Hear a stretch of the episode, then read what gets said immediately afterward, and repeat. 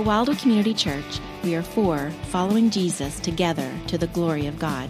We're for the church, for the community, for the nations, and for the next generation.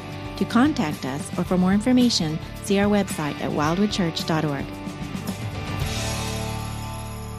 Friends, this morning we are going to be continuing a sermon series that we began uh, just a couple of weeks ago on Matthew 26 through 28. This series that we have called Defeating Death is walking through the last couple of days in Jesus' earthly life and ministry, uh, all the way up through the cross and the resurrection.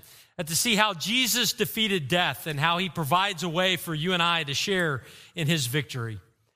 Now, a couple of weeks ago, when we began this series, we saw how Jesus gave his life, that it was not taken from him. It was an intentional decision that Jesus would go to the cross. And then last week, we saw how we can value Jesus most. And we saw that through the example of Mary at the dinner with Lazarus and with Simon the leper, the former leper, at his house. Well, today we're going to continue this series by looking at how we can remember Jesus and all that he has done for us. And we're going to see this by looking at a different meal that Jesus shared. So last week we looked around the table in the home of Simon, the former leper. Today we're going to look around the table of the Last Supper and be reminded of what we need to remember regarding Jesus and what he has done for us. But before we get there, I want to think for just a moment about this idea of remembering. Remembering, and how easy it is for us to forget. Think of the important things in your life that you sometimes just forget. And yet there are other things that stick in your brain seemingly forever. I'll give you an example. I grew up across the street from a good friend named Clifton. Now, Clifton lived in that house. I lived in my house for the entire time that we were growing up.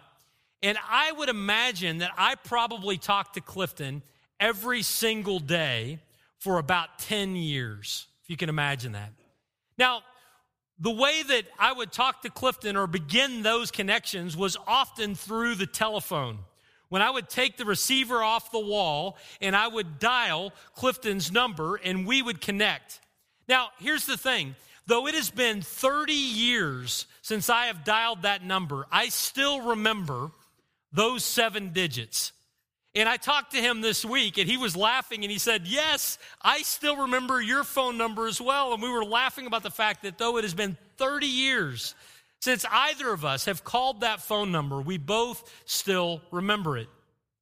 Now, let's contrast that with someone that I talk to about every other day that I call or he calls me about every other day. We talk on the phone. And even though that phone call has gone on for many years, and even though those phone calls are just about 24 hours old at this point, I have no idea what his phone number is. How is it that I can remember a number that I haven't dialed in 30 years and I can't remember the number that I just, di- that just dialed? Well, the answer is obvious, right? In today's day and age, I don't have to remember the number. I just tap the picture in the contact, and it magically connects myself to my friend. Whereas when I was growing up, I had to repeatedly, maybe I, I estimated at least 3,000 times type that phone number in. And in that repetition, I found out that I remember what I have, have repeated. Friends, I, I tell you that today because it is all too easy for us to forget things that we don't repeat. In today's day and age, contacts sit in front of valuable numbers. And if we don't remember the numbers, we can forget the way that that contact is made. Now, it's not all that significant in the people who are in your address book. But this principle applies in many areas of life, including our spiritual lives, and God knows it. God wants us to remember that our connection to Him is not just a picture and a contact, but there is a number that has been dialed that has made it possible for us to connect to the God of the universe. And that number that has been dialed, of course, is the death of Jesus Christ on the cross for our sins. God doesn't want us to forget it. And so, God gives us a symbol for us to repeat often so that we will remember what lies behind the amazing contact we have with the God who created us.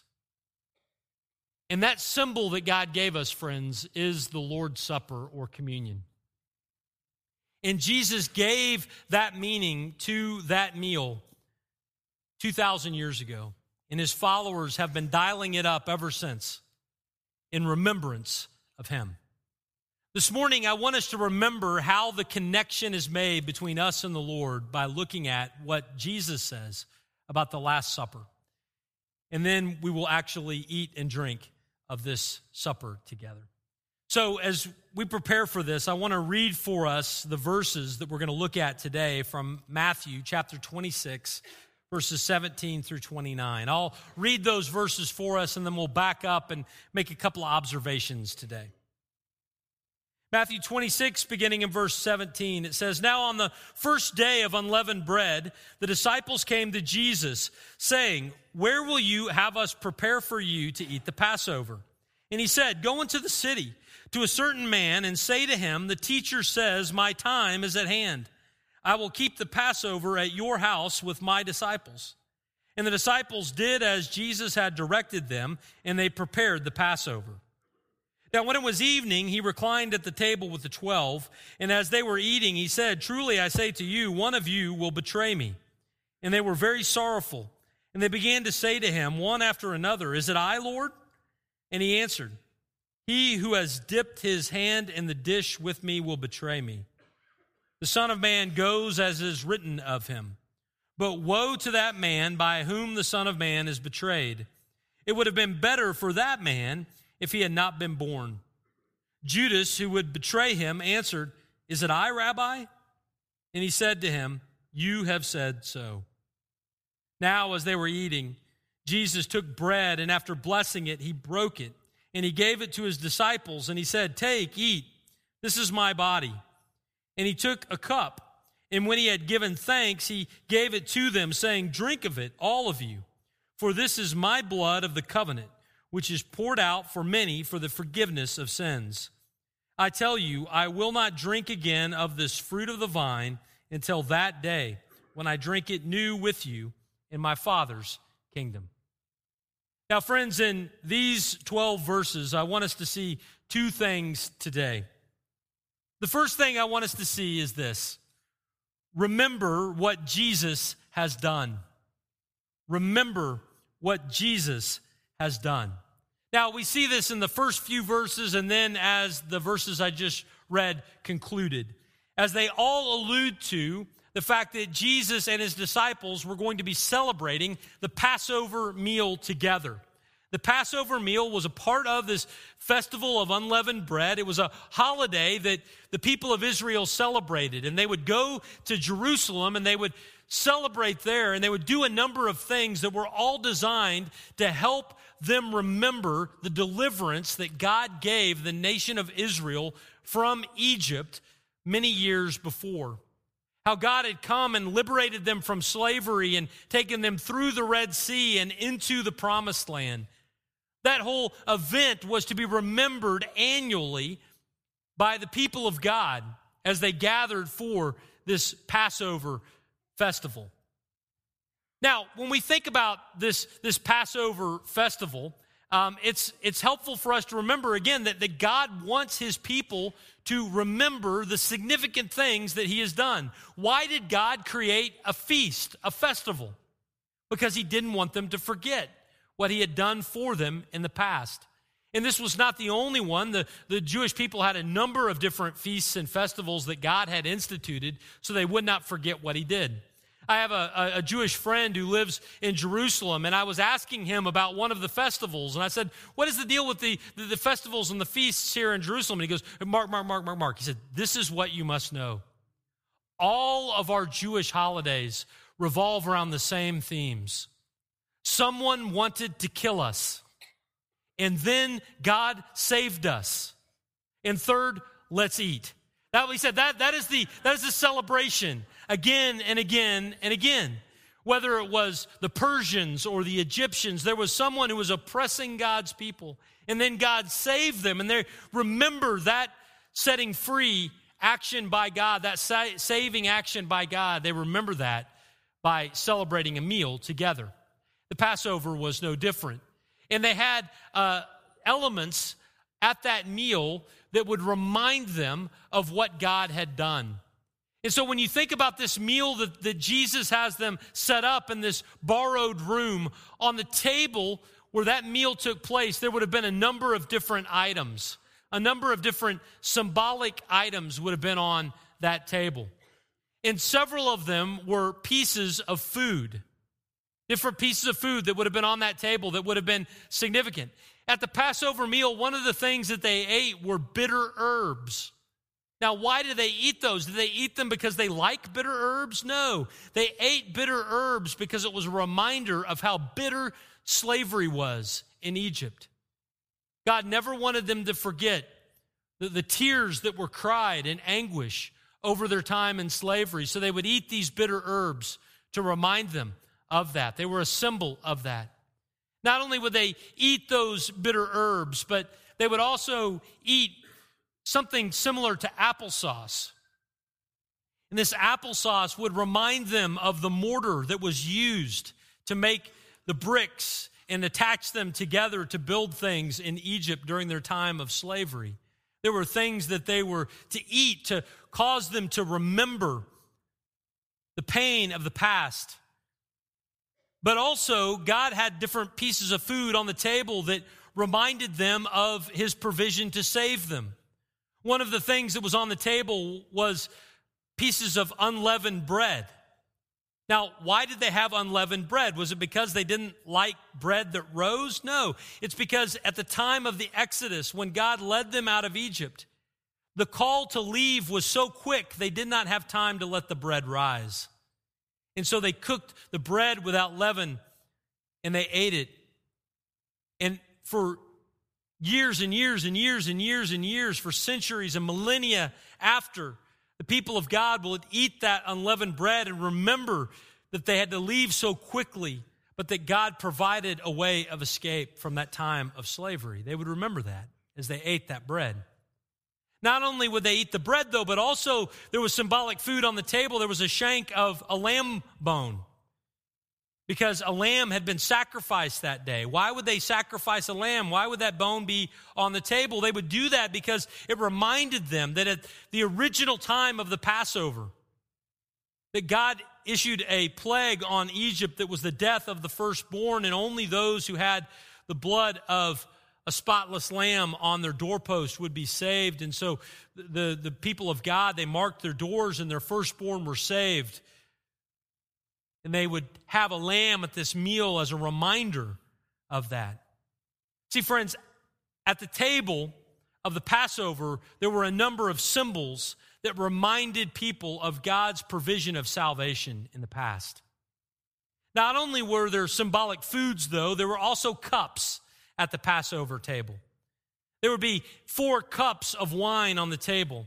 And whoever was hosting this meal, they would use the drinking of those cups somewhat to segue between segments of the dinner. So they would drink of the cup to say, this part of the meal is done, and now we're moving on to this next part as we remember a different aspect of what God has done. They would use the cups to move from moment to moment, from section to section of the Passover meal.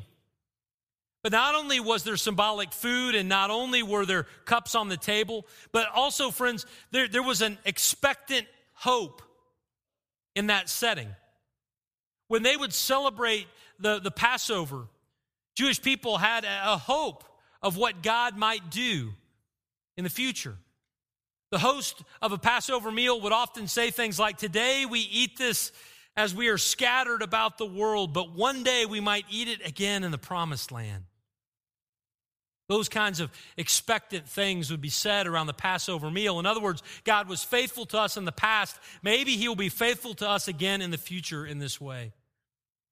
Not only that, but as the tradition would develop over time, there's a prophecy in the Old Testament about Elijah coming before Messiah comes. And so at the Passover meal, there would be a chair that would be left empty. And that chair was left empty for Elijah. In other words, they would send someone out to look, is Elijah here yet? Is he coming to sit and to occupy this seat to let us know that the time of Messiah is near? See, this, this meal that Jesus gathers to eat with his disciples was, has symbolic food on the table. It has cups on the table, and there's a, a hope of God's deliverance that's all around them. This is the setting that Jesus gathered with in his disciples. Now, what did Jesus do in that moment? What did he do? Beginning in verse 27, what did he do? He takes those things that are already on the table and he infuses them with new meaning.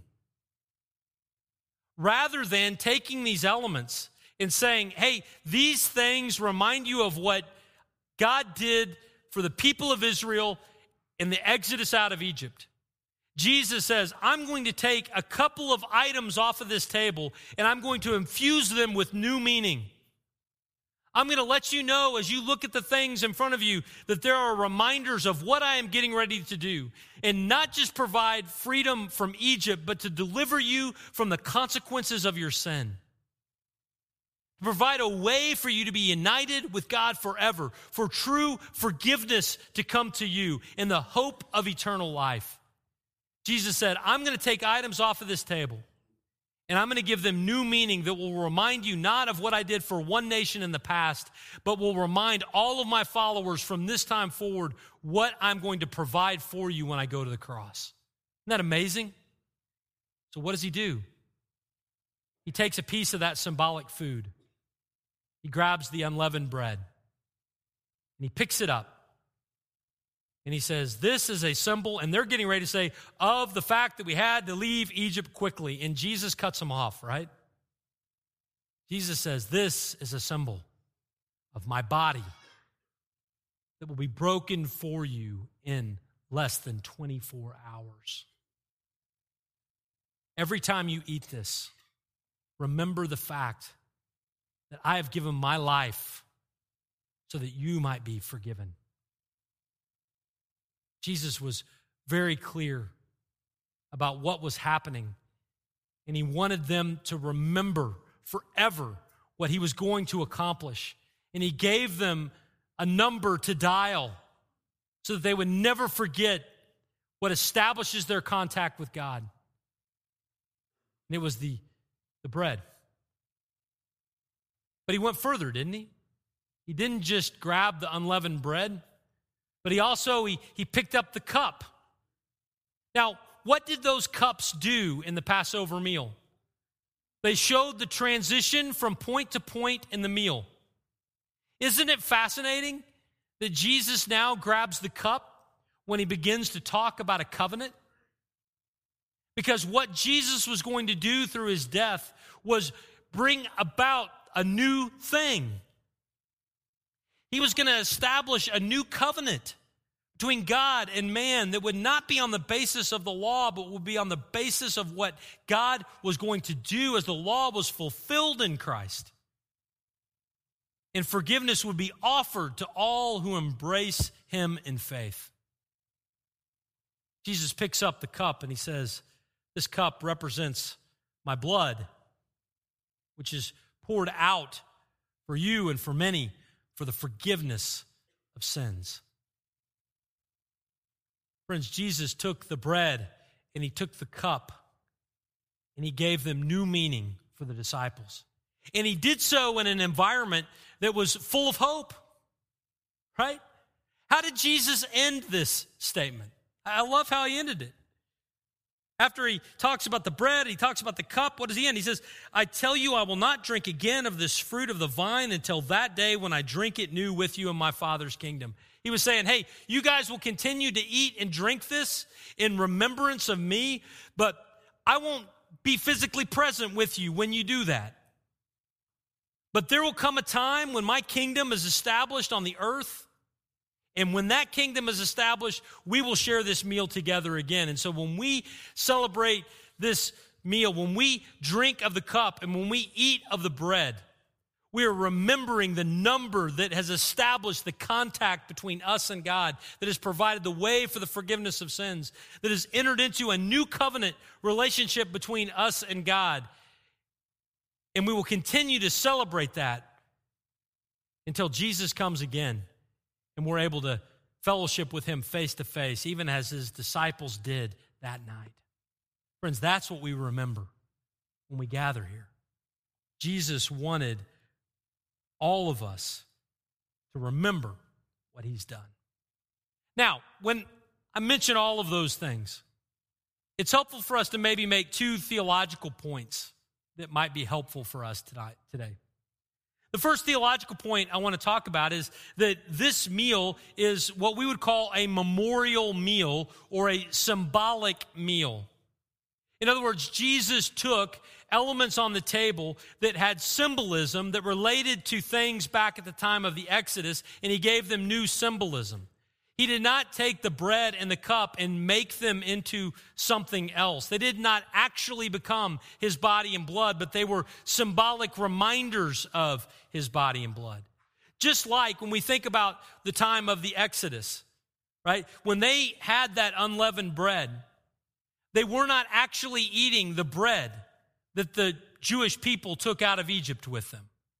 They weren't just eating the leftovers that had been kept. No, they were eating new unleavened bread that was a symbol or a reminder to remind them of what God had done in the past. In the same way, Jesus was, was letting them know that they would eat of the bread and they would drink of the cup, and that those would become a new symbol and a reminder of what he would do for them on the cross the very next day. And what he has done from our perspective on the cross for us 2,000 years ago. Jesus does not want us to forget that. Because of that, he wants us to celebrate it often. When, when the Jews celebrated the Passover, how often would they celebrate it? Once a year, right? Once a year. So if you think that our celebration of communion might be too infrequent, remember that Jesus took something that was celebrated annually, initially. But here's the thing the followers of Jesus, when they saw these symbols being transformed, what did they do with those things? They did not say, well, we'll just wait and eat and drink of this next year, but they began to incorporate it into their regular rhythm of worship. Why? Because they never wanted to forget the number behind the contact. They never wanted to forget what it was that had provided their connection to God. And you know what, friends? We should never forget that as well. It's why at Wildwood we celebrate communion monthly here as we gather around the Lord's table together to consistently remember what unites us and what brings us together and what is our hope for all eternity. A second theological point, though, that I want to bring up is this. There's a word called the Eucharist. Has anybody ever heard this word in connection to communion? There's a few of you, many more at 945. Um, but but, but here, here's the thing. Um, when that word is used, what does the word Eucharist mean? The word Eucharist comes from a Greek word that means to give thanks. And it's anchored in the idea that before Jesus served this meal, he gave thanks to the Father for it before he served it. And so those words have been associated with the Lord's Supper ever since. So, Lord's Supper, communion, Eucharist, we're talking about the same thing. But what do we do with this? What do we do with this? Well, I just want to walk through a few ideas. The first thing I want to challenge us with is this to always remember what Jesus has done, to always remember what he has done. Regularly participating in the Lord's Supper is a great way to remind ourselves of what Jesus has done. But here's the thing always remember together what Jesus has done. There's a reason why we celebrate this not just at home alone or in a to go line someplace, but we celebrate it here. Why? Because Jesus has done something for us. We're remembering together this great thing. And so, as we pass the bread and the cup a little later on, we're going to be doing this intentionally as a part of our gathered time of worship because it's something we are remembering together. But not only do we remember it together, but we're remembering this together with all of our being. You know, when I when I speak, it is going into your ears and hopefully to your brain and to your heart. But when we celebrate communion, there are a number of other senses than just our ears that are engaged. There's, there's taste, there's touch, there's smell.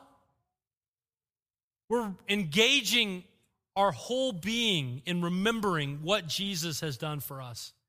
Jesus gave us this symbol so that we might not forget what Jesus has done for us. And then here's the thing we do that collectively with our whole being so that we all would know how and why we gather. Friends, we don't get together because we all like the same musical style. I promise we could go around and find a number of different songs you wish we sang today. We didn't come together today because we all have the same musical style. We didn't come together today because we all like the same preacher. Some of you are disappointed it was me. Right? What is it that gathers us together? Why do we come together? We come together because of what Jesus has done for us. And the Lord's Supper, the Lord's table, is a tremendous reminder of that. We pass the trays remembering what Jesus has done, not just for me, but for all of us. We celebrate that together. Remember what Jesus has done. But a second thing I think that it's important for us to see, friends, from this passage is this don't reject Jesus. Don't reject Jesus. Now, that is very straightforward, but it is not trite at all. Judas rejects Christ. He looked him in the eye and he said, No. He went and gathered the opponents of Christ and brought them to him so that they might arrest him, bind him, and kill him. Judas rejected Jesus. And I think it's important for us to remember that because Judas was one who gathered around the table with Jesus. And so I'm not so naive to think that the only table that people ever gather around with Jesus where someone rejected him was that moment 2,000 years ago when Judas betrayed him. The reality is that there might be some today who are, are considering rejecting Christ and walking away from him. And I would encourage you strongly from looking at this passage do not do that. Don't reject him, but trust him. But Jesus comes to the disciples and he, and he says to them, He says, Hey, somebody is going to betray me. And the disciples look back at Jesus and almost incredulously they say, It's not me, Lord, not me, not me. They're, they're all saying the same thing. They're saying, Surely it's not me, surely it's not me, surely it's not me. Now, here's something I find fascinating about that. They didn't say, Yeah, one of us is going to betray you. It's Judas, right? Yeah, one of us is going to betray. It's Judas. What would you say if, if based on what we know, you'd say, yeah, of course, someone's going to betray. It's Judas. We've got the, the background story. We've got chapter and verse. We've got history. So it's not surprising to us. But for them, it was. And what that tells us is two things. It tells us that Judas had them fooled. Not Jesus. Judas didn't have Jesus fooled.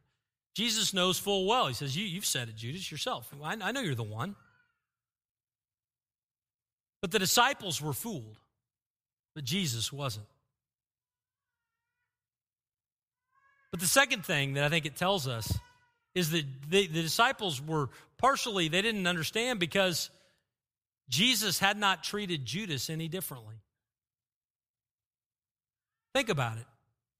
If Judas had been mistreated by Jesus for three years on their ministry journey. The disciples would have said, I knew there was a reason why you made him carry the bags every time we moved from town to town. I knew there was a reason why you gave him the worst job.